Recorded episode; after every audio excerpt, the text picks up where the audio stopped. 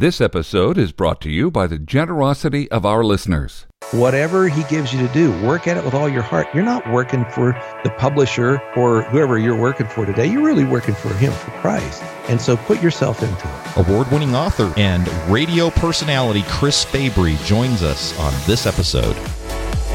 Put your faith to work. This is the Bold Idea Podcast with ideas, interviews, and inspiration to bring your bold ideas to life. Here are your hosts, Larry Gates and Armin Asadi.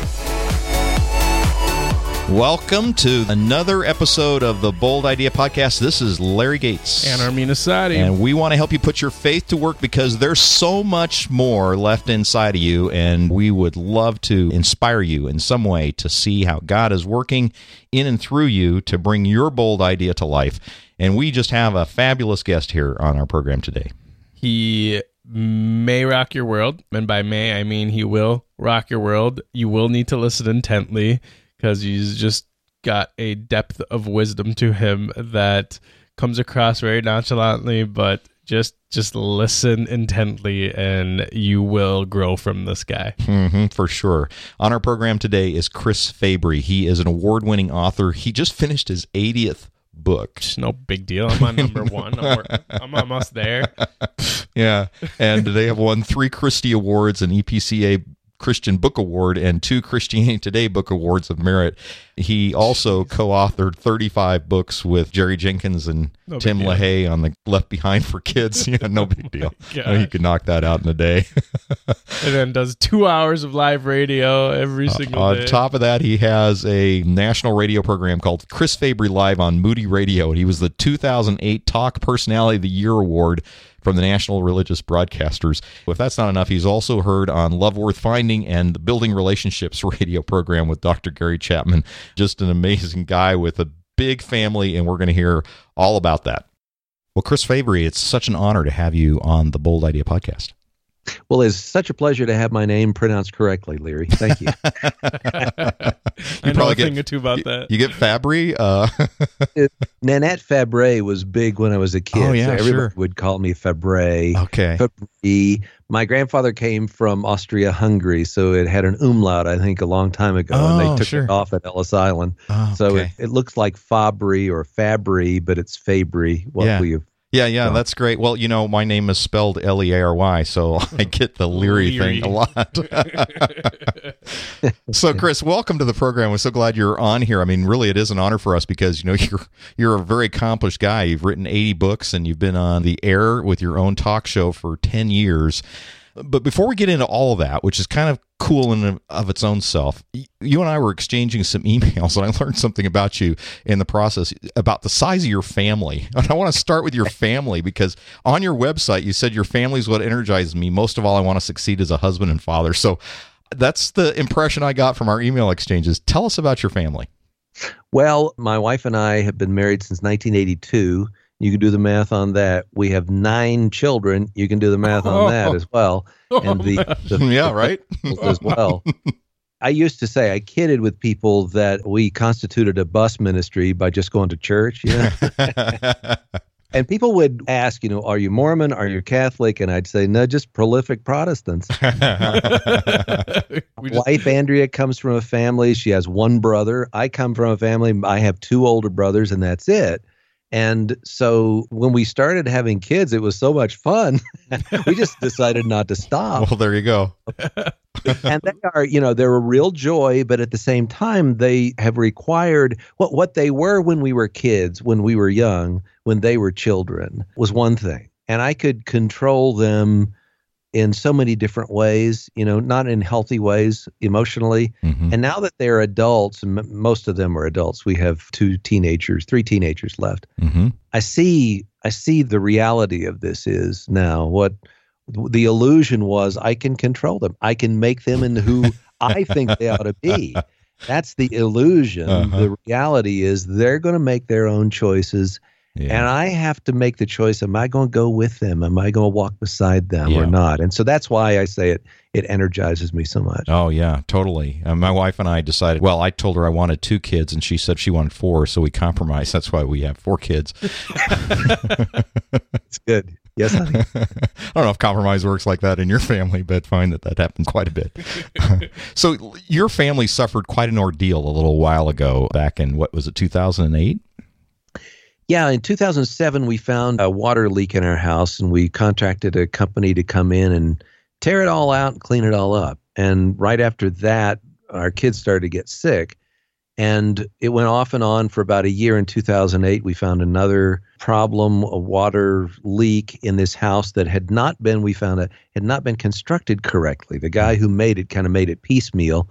And it was a gorgeous home. It was like 5,500 square feet. It was a castle to us. Mm. We moved from Illinois, 1,800 square feet, to this big 3 times the house in Colorado. But we were getting sick. Our dogs, our pets were getting sick. Mm. And my wife finally pieced it together that it's the environment. There's something here. So we got the testing done. The upshot of it was a toxic mold situation that was going on that wasn't remediated correctly the first time.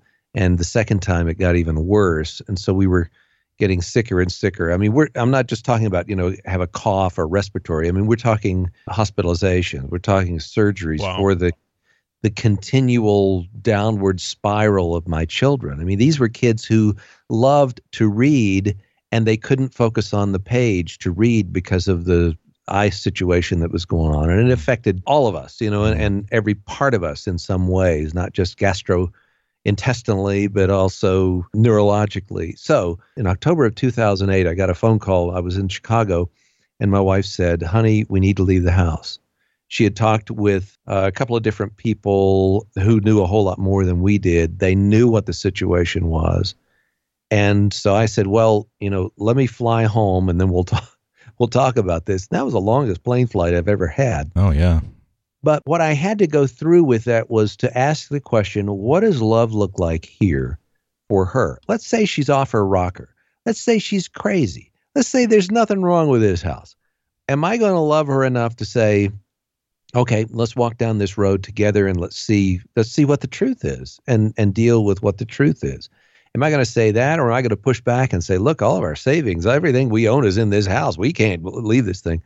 And what happened was we did leave everything in there. We treated the house like a fire, and we walked away from it with the clothes on our backs, and we had to change those. Wow. So that was the beginning of, that was 2008 and early 2009. And then I was doing my radio program. It was the first 6 months of doing the radio program. And now here we are 10 years later into the program and looking at life, looking at how far we've come. We're living in Arizona now. It's a lot drier climate, but there's still mold, mm-hmm. It follows you everywhere. And dealing with the fallout of our health and the struggle that we've been through, and God walking with us through all of that. Yeah, so is your family back to good health now, or is there still some lingering issues because of that? There will always be lingering issues because mold is like sin. It grows in the dark and you can't see it. It needs water and food. Well, a leaky pipe will find drywall, and sin's the same way. It'll focus in the dark and it will start to grow when you don't see it. And so I'm not saying that we were sinning by buying this house, but what I'm saying is it is something that you have to deal with. We had to deal with the emotional stuff, of losing our things, the stuff of life. I had to deal with chemical sensitivity because what the mold did to me, everybody's DNA is different. What the mold did to me was kind of strip away my ability to block out some things. And we couldn't go to church for a while, to walk into a church because of all the perfumes, because of all of the smells. My tongue would go numb as soon as I walked into church or Kohl's because the perfume right there at the front. Oh, nothing wrong with Kohl's. But I can see now, I just took a trip to Nashville not long ago and drove up to see my mom. And I would always do this. If I ever rented a car, I'd say, I can't have this, and I can't have anybody who smoked in the car and blah, blah, blah. I didn't say any of that this time. I got in and I was driving for an hour and I thought, hey, my tongue didn't go numb here. I've progressed. And so I can see how we've moved forward, but at the same time, there are things that we're dealing with, and I won't go through all 11 of us, things that we're dealing with that probably are going to be there, going to be lingering for a long time. Yeah. Yeah. What was your greatest takeaway from that experience? that my Dean Koontz How to Write Best-Selling Fiction book that I spent $100 and some on because it had been out of print wasn't really that important. The stuff of life, you know, loving your family is a lot more important than trying to hang on to that thing, you know, that investment that we had made. And it was very scary with the house and with, you know, we very quickly, because our insurance company, health insurance, wouldn't cover us, we were out of pocket for basically everything we were doing. So very quickly, all the money that we had saved was gone. And it was just a very scary time. And I guess the big takeaway was, if I really say that I trust in God, I really need to do that. And through that, you know, step-by-step process, day by day, I mean, it's, you know, if I went into all of it, it's a horror story to go through with the different, you know, things that we went through physically, as well as trying to find a clean place, quote unquote, clean to get into. But I'd say that, you know, that's what sticks with me after all these years. And it was around this time that you were launching your radio program. Is that right? Yeah, we started in May of 2008, and in October of 2008, I was out. And in 2008, you know what happened to the housing crisis? Oh, yeah. You know, things just imploded. So really what I was on was this odyssey of what everybody else was going through in the country, or a lot of people were going through it. I was going through it for very different reasons, but we were still kind of homeless vagabonds. I was doing, you know, a network, a Moody radio network, Moody Broadcasting. I was doing a network program from a pull-along trailer parked in front of our house in Colorado in January with gloves on. And I still say that those are some of the best programs I did, because I had to narrow my focus onto whatever we were talking about that day. And I could hear the crows flying over, you know. It was really a strange situation to be in, but it was good because it got me kind of grounded into real life and what authentic living really is. And I think for the people who came along who were around at that time, they sensed a certain authenticity, you know, that I'm struggling just like you are. And I try to do that each day with, you know, the interviews that I try not to put on, you know, boy, I've figured this out. Yeah. Because I haven't. Mm-hmm. Well, as you think about that time when you were going through all this and your ordeal and you were starting up your radio program and all the rest, how did that contribute, do you think, to your thinking about this bold idea that you were creating, this new radio program? I think it really informed it, because pain will do that to you.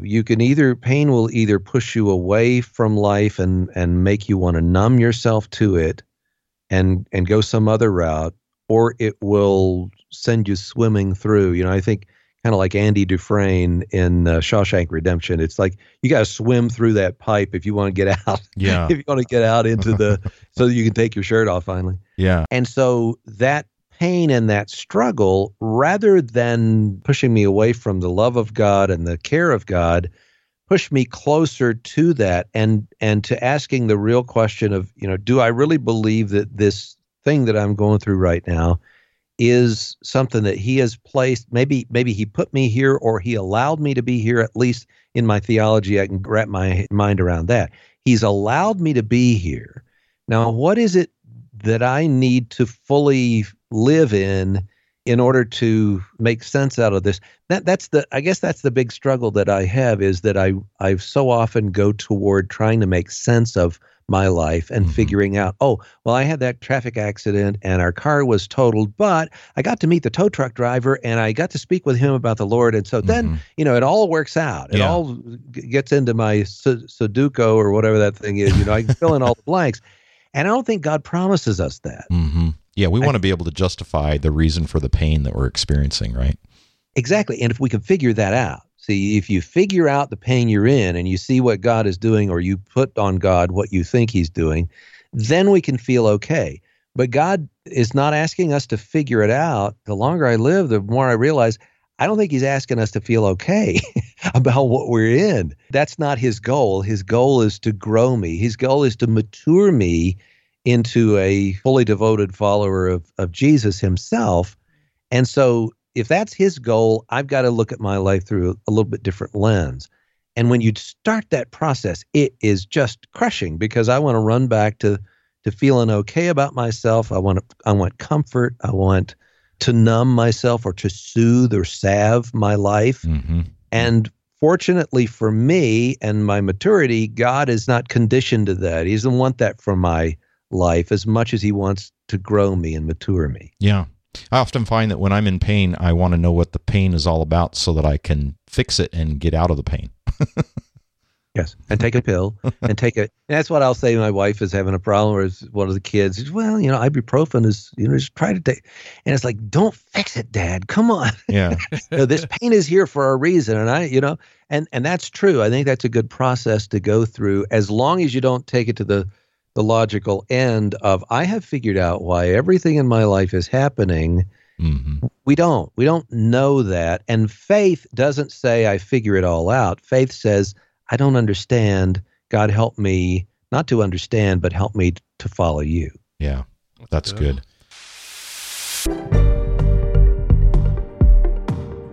This is the Bold Idea Podcast.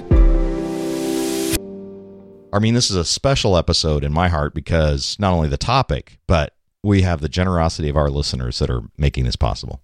That's my favorite sponsorship so far. If we could get our podcast sponsored by our listeners every time, it would make my day, because there isn't a greater compliment that we could possibly receive than that. Oh, totally. And, we love our business sponsors as well, but There's something when you as an individual decide, hey, I'm going to invest in this because I'm getting something from it. That's right. And this is a passion project for us. It's not like we get paid for this. So anytime we see people investing in us, it means the absolute world to us. So thank you so much for doing this. And if you want to see this continue to happen, please just go to boldideapodcast.com/donate and make your investment there. And this is a tax-deductible contribution.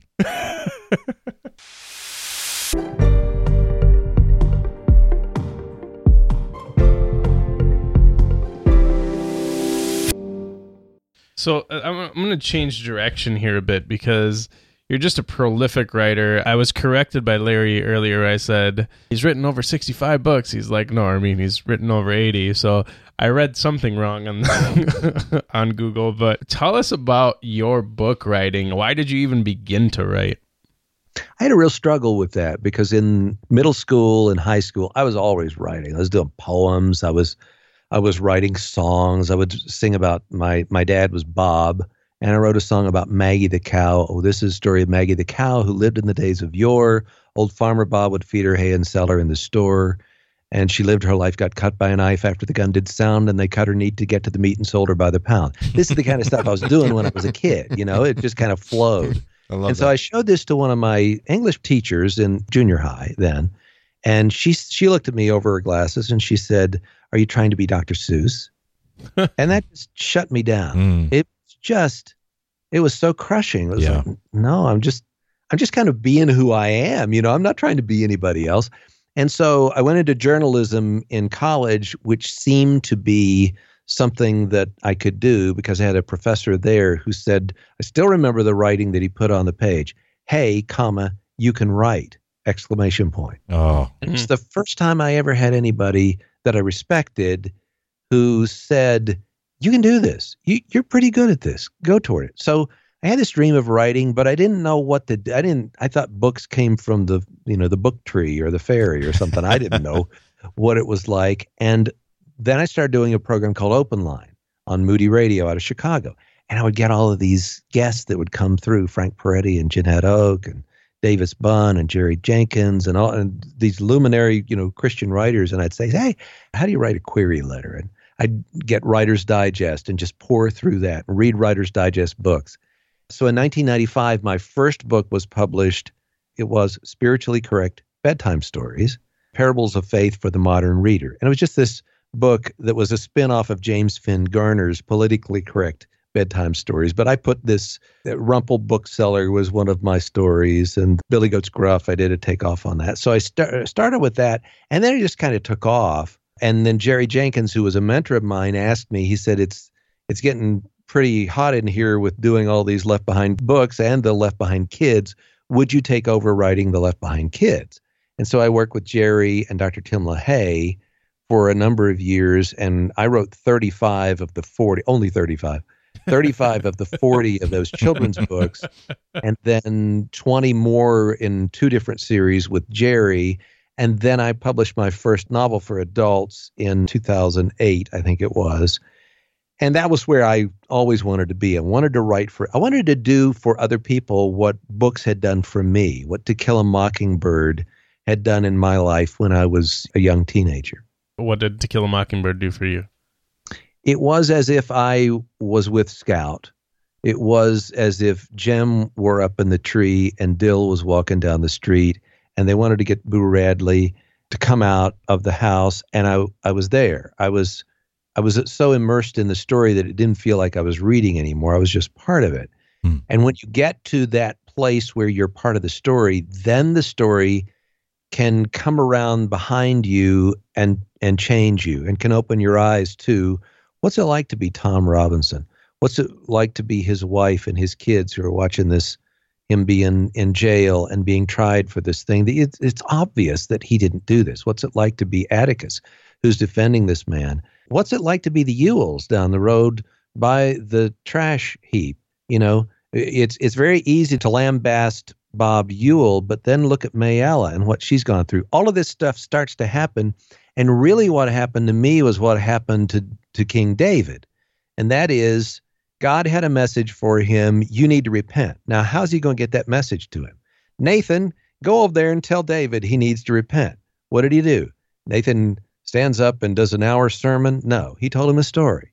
So there's this man, and he had this little lamb, and he loved this. This lamb was like one of his kids, and he ate at his table. And he goes through this story, and by the end of the story, spoiler alert, the lamb doesn't make it. At the end of the story, David is so incensed. It's like, that man who killed that lamb, he is guilty. You know, he has to pay for this crime. And Nathan says, King, you're the man. This is you. That's what good writing does. It sneaks around behind us. It opens us up to new things that we need to see, not just about the world, but about ourselves. A good story will read us rather than we read it. So when I read To Kill a Mockingbird, that's what happened. It read me instead of me reading it. Mm. That's a great distinction. Now, if I understand your journey right, and as a writer, you've kind of had this skill and this interest when you were a kid, but it didn't really come alive until you started interviewing guests on your program. Is that right? You know, I think that's true. The desire was there, but I didn't have a vision that you could actually do this. So what the guests gave me was this hope, you know, that when I saw them, it was like, well, these people really aren't that much different than I am.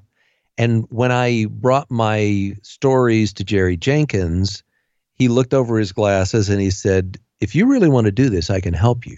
And I said, yeah, that's what I want. Mm-hmm. He said, are you willing for it to be painful? And I said, yeah, let it be painful. I had no idea how painful. I would send Jerry with the Left Behind kids books, which they paid me for, which, you know, was an education. I would send him these manuscripts that are like 30, 35,000 words in length, and they'd come back like 18 to 20,000 words. And it's like, oh no, what do I do here? But what he was doing was showing me, you know, I'm ramping up. I'm just jump in the middle of the action here. Don't wait for this. Don't clear your throat. This is clearing your throat. This is where the story starts over here. He gave me that as we worked through that series, and gave me the idea that, yeah, you could do this. So what was the impetus? I mean, take us back to that point in time, Chris, where you woke up or someday you realized, okay, this is it. I'm going to do it. What finally caused that to happen? I think it was just looking at my desire. The desire grew to write and to say something. And the thing that kept holding me back was this little voice that I've written about in this, it's kind of a Screwtapian thing, this little voice on his shoulder that says, you don't have anything to say. Who are you? You're a kid from West Virginia. You don't have any advanced degrees in this, that, or the other thing. I mean, you have a BA in journalism and a Moody Bible Institute certificate. What do you have to say that, and on and on and on this thing goes. And in the little Screwtapian thing that I wrote, I kind of have this conversation with the devil, and I come to the understanding that if I'm no good, and if what I'm writing is drivel, and nobody needs to read it, what are you doing here? Mm-hmm. Why are you accusing me? Mm-hmm. If you're accusing me, there must be something that I have to say that you're afraid of for me to say it. Exactly. So wow. I think I got over the false humility that says, oh, I'm nothing. I don't really have anything to, I'll let other people write things. Well, no, if God's given me the desire, and I'll say it to you, if God's given you the desire, he's given you an idea. If there is an impetus in you to come to the page again and again, day after day, as hard as that is, then don't spike that. Do what you've been given to do, whether 10 people read it or 10 million people, it doesn't really matter. Be faithful with what God has given you to do and the desire that is there. I think he can do a lot with just a little bit of desire, and you have to make sure that it's not too narcissistic, though. I just want to see my name on the spine of a book in some store, someplace, in some window. That's not a real good reason to want to write. A lot of people do. Jerry always says a lot of people want to have written. They don't want to write because it's a lot of work. But if God has placed that in your heart to do it, then do it with all your heart. Colossians 3:23-24 is kind of my life verse. Whatever he gives you to do, work at it with all your heart. You're not working for the publisher or whoever you're working for today. You're really working for him, for Christ. And so put yourself into it. Mm. That's great. That's convicting. I love that. So I imagine, Chris, you're a guy that's balancing kind of two expressions. On one hand, you've got your radio voice, and on the other, you've got your writing voice, right? And how do you balance between those two? How do you see those two expressions working out? I mean, many of us have multiple interests and things that we're pursuing, and you're a guy that's successful in both of those. How are you doing that? Well, I had a friend a number of years ago when we were thinking about doing the program who said, I think you ought to do this, Chris. I think it will be good. And this is a person who's in writing. She said, it'll be good. It'll keep you grounded. It'll let you have conversations with real people every day. They're going through real stuff. My third novel, my adult novel that won a couple of awards, Christy Awards and the Christianity Today Book Award for fiction, was called Almost Heaven. And it was a story about a man named Billy Allman who had a radio station in his house, and he lived in the house, and he really wanted to get the gospel to the little holler in West Virginia that he lived in. And you go through these ups and downs. Billy Allman was a real man who lived in a holler, Lost Creek, West Virginia, who a woman called me in the trailer that I mentioned, out the little pop-up camper out in front of my house.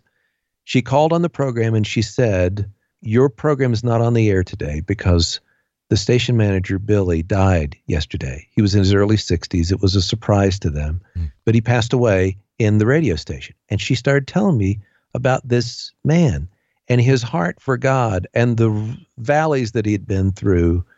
And I told my wife that night, I said, I think I've got my next story. I want to tell Billy's story. I would never have heard that if I hadn't been doing the program that I've done for the last 9 or 10 years. Yeah, that's neat. And to see the conversion of those two things coming together. Yes. Now I have to ask this question. If you had to choose between your writing and your radio, do I need to finish the question? Well, either you're going to have to tell my publisher not to listen or the radio people not to listen. I think I like the process of writing better because there's nothing I have to do. I don't have to tell my producer, we're going to do this. I don't have to line up the guests or figure out what are we going to, what slant we're going to have with this. Mm-hmm. The writing is a more solitary, singular thing that I can shut the door and do and then leave. The radio thing has a lot more tentacles to it. But at the same time, I know that, as I just said, that this keeps me to the end of the real world. Yeah, it fuels you. It's like having a car without the fuel then. Yes. So they both work together. And, if you push me against the wall and said, you got to choose one, I'd probably choose writing. Let me tell you a story about how the show started, though. I had said no. I'd said, no, I don't want to do this. This is, it's going to take me away from the writing and all the things that I'm doing. And I was sitting at a stoplight in Monument, Colorado. It was snowing outside. There was a man who pulled up in a pickup truck, a Ford F-150, and he had a dog beside of him, the window down a little bit. He was smoking. He had a country song on the radio. And we had just gone through the burial of a friend of mine named Bill. And Bill had constructed my little studio in that house that we had to walk away from, built it over the third bay of the garage. And Bill would come in. He could do anything. He'd build anything. And he's a great guy. We'd had some spiritual conversations. I knew the church that he went to, and, you know, his kids knew my kids, et cetera, et cetera.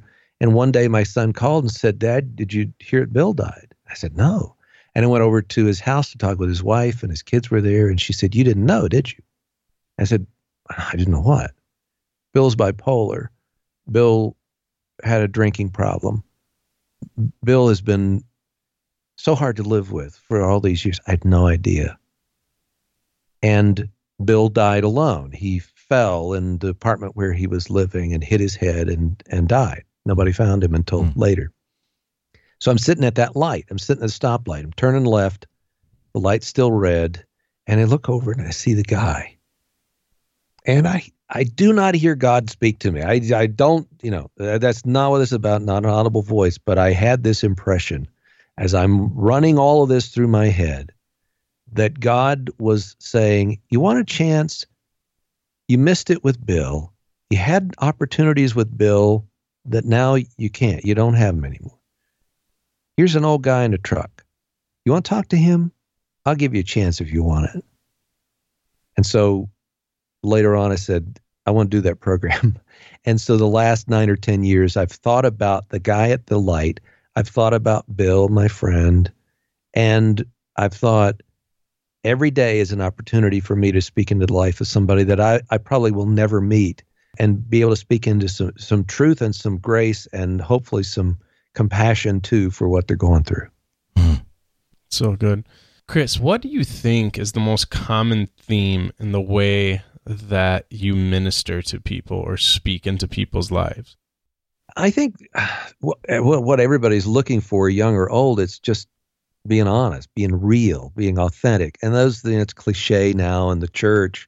But I think the power, and this gets back to the power of a story, the power of a story well told is not to write characters, but to write real people. The greatest compliment that people can give me when they read one of my stories is, "I felt like I knew those people." You know, this is the story I told about the promise of Jesse Woods. It's like, I grew up with somebody who was just like Dickie Darrell Lee Hancock. I grew up with Matt and with Jesse, and I know these people. I know what's going on. And so if I can be real with my characters, if I can be, when the mic comes on, if I can be real with the people that are listening to me, then that thread runs through every program, because they know that I'm going to try not to be fake with them. I'm going to try not to put on and make them think something that I'm not. And as much as we can be real in the church, that's hard to do. And it's a little easier when you're behind an open microphone than it is the church, because, you know, you can't see my face right now. You can just hear my voice. But as much as we can be real, I think that's the thing that goes through when the mic is open or when my fingers are on the letters of the keyboard. That's good. So let me ask you this. Has there been someone who has consistently inspired you to become who you are today? Yeah, I guess it was the first one was the person who wrote that on the sheet, "Hey, you can write." He was the RTNDA, Radio and Television News Directors Association president, and he was the anchor of this little TV station in our area, that the NBC affiliate in our area of West Virginia, which went, you know, about 15 states. It was such a rural area. And he was the one who first gave me that, you know, that validation. And then he, later on when I went to college, he retired from the TV studio, and he became my advisor in college, got me my first TV news job, you know, and said, "You're in here." And has been that. He passed away a few years ago, but he has been that to me kind of in absentia, because my funny story about my dad when I first told my father that I was going to go full-time freelance, I was going to not work for a paycheck every week, every couple of weeks or every month. I'm going to go full-time freelance. The line went dead. And this was after I was doing it. I'd been doing it for a while. The line went dead. And I heard him take a breath and he said, well, they're laying people off up at the nickel plant. And I thought, he just doesn't get it. Mm-hmm. He's from a different era where you have a job, you stay with the company for X number of years. You don't take a risk like that. You don't. So my father couldn't give me that thing that I needed. Mm-hmm. And I loved him enough to not require him to do that, because he just couldn't. And I've allowed other people like Boz, my mentor, and Jerry Jenkins, honestly, has given me, kind of the wings that I've needed to do some of the things. And of course, I've got to talk about my wife because she's been my biggest change agent in my life, helping me see things that I haven't been able to see. And I hope I do the same for her. Yeah, that's awesome. Well, we love Jerry Jenkins. We had him on our Reinventure Me podcast episode. It was it was tremendous spending time with him. Tell us, what's your next bold idea? You're working on a book or just completed one. What's that all about? Yeah. My mom and dad grew up in the Depression. They both grew up basically in the coal fields. And my dad's mom died on Christmas Day when he was about 12 years old. And so I've fashioned this story from kind of their hardscrabble life, setting it in 1933 and 2004. And in the 2004 story is an old woman who's looking back at her life, and she hasn't told the truth about everything that's gone on. And so it's the power of telling the truth. It's the power of children taking keys away from their mother who shouldn't be driving, or somebody's going to die anymore. How do you do that? How do you do that well? And Under a Cloudless Sky will come out. I'm finishing the edits on that. It'll come out in January. I'm hoping it's going to be one of those that really does the same thing that I talked about. Nathan will kind of sneak up around the backside of your heart, knock on that door, and move itself in with the story of Ruby. Mm. Well, for our listeners that may not have read your writing, is there a favorite? I mean, I know you got 80 kids here, and you have 9 real kids, but you have 80 kind of book kids, right? Yes. Is there a favorite that stands out for you? I think it's probably Junebug, because it's sold the best of the novels that I've written. I've written some novelizations of films like War Room. That book sold very well. But Junebug was the book that I was working on when we got out of the house. It was the book that I was editing in that little pull-along camper. And it's the story of a little girl who rides around with her dad in an RV around the country, and they park in Walmart parking lots and stay overnight. Mm-hmm. And she walks into a Walmart one day and she looks up on the missing children poster and she sees herself. Mm. That's the first page of the book. So the rest of the book is, who am I? Who is he? Where's my mom? Where's my family? Wow. It's the story that we all have. Who am I really? And so Junebug and actually it's been made into a film called Child of Grace. It's the one story that continues to come up to me, bubble up, that people read and they'll say, yeah, little Natalie, little Junebug, she captured my heart. Oh, that sounds awesome. We'll put a link to that in our show notes too, so our listeners can grab it. How can they find out about you, Chris? Just go to chrisfabry.com. I got the books that are there and some of the things that are rolling around my soul. Chris Fabry, F-A-B as in fab, as I say on the radio, F-A-B-R-Y, chrisfabry.com. All right. Awesome. Well, thanks again, Chris, for being on the Bold Idea podcast. You've got so many wonderful things going on. I know we could spend a lot more time chatting about it, but we probably have to let you go, and we have to figure out what we're going to do with all this great information you've given us. Well, it's great to talk with you. Thanks for the questions and your insight. I can tell you guys have been thinking about these kinds of things a lot. So thanks for having me. Oh, well, it's a pleasure. Absolutely our pleasure. Thanks for dealing with the rookies. Okay, Armin, let's break down what we just heard from Chris. Oh, sure. Give me a couple days. That's it. I know, right?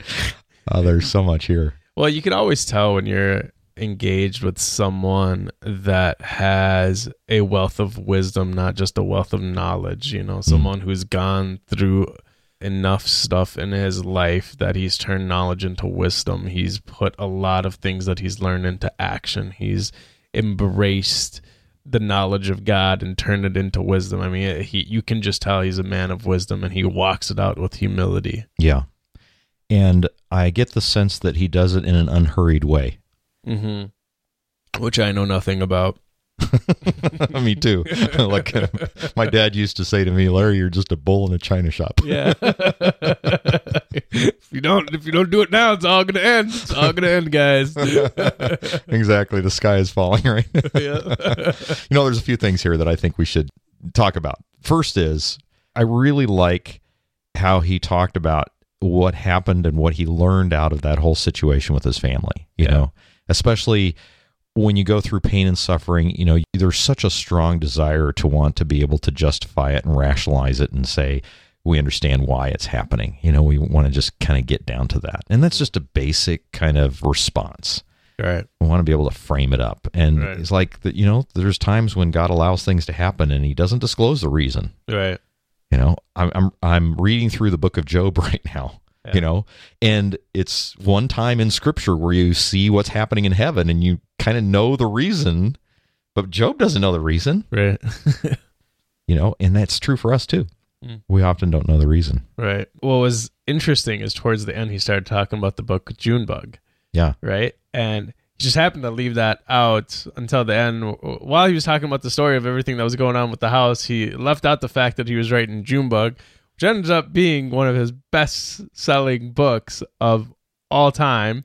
Yeah. And I love the fact that he very nonchalantly, without even thinking about it, basically throws in this thing about Junebug that basically says, I found my success in my greatest struggle, right? That he...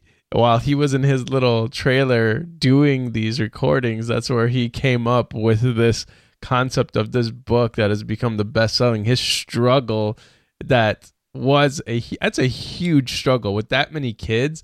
I have one kid, and that would make me freak out. If I had that many kids and I had that kind of financial meltdown, that would be an apocalyptic meltdown for me. You know, like I would not be in a good place. But he took that and he wrote something that will be forever remembered. That will always be written on the pages of something someone's always going to remember. And he even says people still come up to me to this day mentioning that character. I think her name was Natalie. Yeah, that's so true and so right on. And I'm sitting here as a dad of a kid who's got health problems, as you know, and I can't imagine my whole family and me also struggling with it. What a burden that he went through, and yet to keep going at it. And, you know, when he talked about not needing to know the reason, I thought about what Paul wrote in Philippians 4:7, because he talks about the peace of God that transcends all understanding. You know, we pray and we receive this peace of God. And I remember one time reading that, and I decided to look up what that word transcends understanding means, because I'd always understood that to mean, you know, it's this peace you can't explain, you know, and it's like, wow, it's you pray and you have peace that is beyond human logic. That's a great way to say it. You shouldn't expect it. And that's not what it says, because the meaning of that word transcends means literally it's better than understanding. It means it's superior to understanding, which means it's better for us to have peace than it is for us to have understanding. And yet oftentimes what we want is the understanding, you know, and what God is offering to us is peace that is better than understanding, which is why the Apostle Paul, when talking about all of his tribulations in 2 Corinthians chapter 4, could say, I am perplexed, but not in despair. Wow. You see, perplexed is not understanding. I don't know what's going on, but I'm not in despair. Why? Because I have peace. That's so good. And peace is better than understanding. And I think that's what Chris is talking about. He's talking about this time in his life where he came to what God was teaching him was, I'm not offering you understanding here. I'm offering you peace. Wow. And from that, just what you described, that bold idea, working through that, staying true to it, as he said, you know, whatever your hand finds to do, do it with all your might. And I think that's, personally, I find that inspiring when I am wanting to know why things are happening. Yeah, no doubt. And just to say, keep going. That's so deep. I've never heard that broken down like that before. Well, I hope it's right. Well, if it's not, I'm still going to run with it because I really like that. Wow. I remember he did. I don't know if he sent it to us or whatever, but I have the quote here. He said, "Struggle is not the sign of failure; it's the sign of success." Mm-hmm. I love that so much that I think I'm just going to keep it on my phone as a reminder, because you never end struggle. You know, you never find a way not to struggle, no matter how much success you have. No matter how much you achieve, struggle seems to always be there. Right? Yeah. And he was talking about Satan kind of coming at him and saying, like, you know, your presence is evidence that I'm onto something here. Right. Otherwise, you'd leave me alone. You know? True. And I think sometimes when we're in that struggle and we wonder, what's that all about? It could be that you're onto something. Right. It could be that there's that bold idea. You need to just keep going through and let it inspire you. Right. And what he was saying, don't let that false sense of humility be the thing that stops you. Right. Right. Like that's not righteous. It's not holy. That's not somehow spiritual or Christian. It's not godly. It's not any of that. It's basically submitting to the voice of not God, something else. Right. Yeah. It's like, what's the point of that? And you know, when I break down kind of at a high, super high level where the oxygen isn't good and maybe my thinking isn't that clear, when I break down what I think I hear Chris saying is that there is a reason for your bold idea. Right. And we may not be privy to it. Mm-hmm. You know, that's in the sphere of God's stuff. All the things that happen is in the sphere of God's stuff. And what I loved about what he said was that whether you're, you know, as a writer, whether you're writing for 10 or 10 million, you know, there's a reason for it, and you're not responsible for the 10 or 10 million thing. You know, that's kind of God's domain to do that. Yeah. And so it puts it right down to every person as a reason. Right. And then the question being, can you believe in God enough that the reason behind what he's wanting you to do will provide you in every way that you hope? Mm-hmm. That's the faith factor. That's the faith factor, the big faith factor. Right? Yeah, totally. That's where the rubber hits the road. Oh man, we should stop now. Yeah, I mean, the way that Chris talks, it's filled with humility, it's filled with wisdom, but he says so much stuff with almost nonchalance in a sense, but it's the depth of it. The more you process it, the more you realize there's so many different layers to it. Yeah, well, I love the fact that he, you know, when I asked him about whether he would give up one or the other, he was like, the connection through radio and the connection to people is what fuels him, you know, and it's that. I get this sense that Chris is a guy that has his aperture wide open to see what God is doing in the lives of other people and to just see how he can learn from that for himself, but also use that as a way to minister to others as well through the way he crafts story and the way he tells truth through story. Yeah. Which I think is just amazing. And, you know, I think I'm sitting here in this conversation with you, processing our conversation with him, and I'm thinking, man, there's a lot to still learn, right? I'll probably have to listen to this episode a few times. I think I will, too. I think I will as well. Well, we hope you enjoyed this show. In fact, we hope that you found it worth listening to a second time around. We'd love for you to share it with your friends. Find our show notes at boldideapodcast.com/27. We'd love to get a comment from you. Tell us what you think about the show. Ask a question or call our show line at 612-568-IDEA, 612-568-IDEA. We will have links to several of Chris's books. We'll have a link to his website that you can find on our show notes. And we'd love it if you would take a moment and review our show on iTunes. We've had several people in the last week review our show, so thank you so much for that. And we'd love for you to do that. Simple to do, boldideapodcast.com/review, and it will explain how you can give our show a review. So that's it for today's show. We're so glad you were able to be a part of it, and this is Larry Gates. And Armin Asadi. Saying so long. You've been listening to the Bold Idea Podcast. To get our show notes sent to your inbox, visit boldideapodcast.com.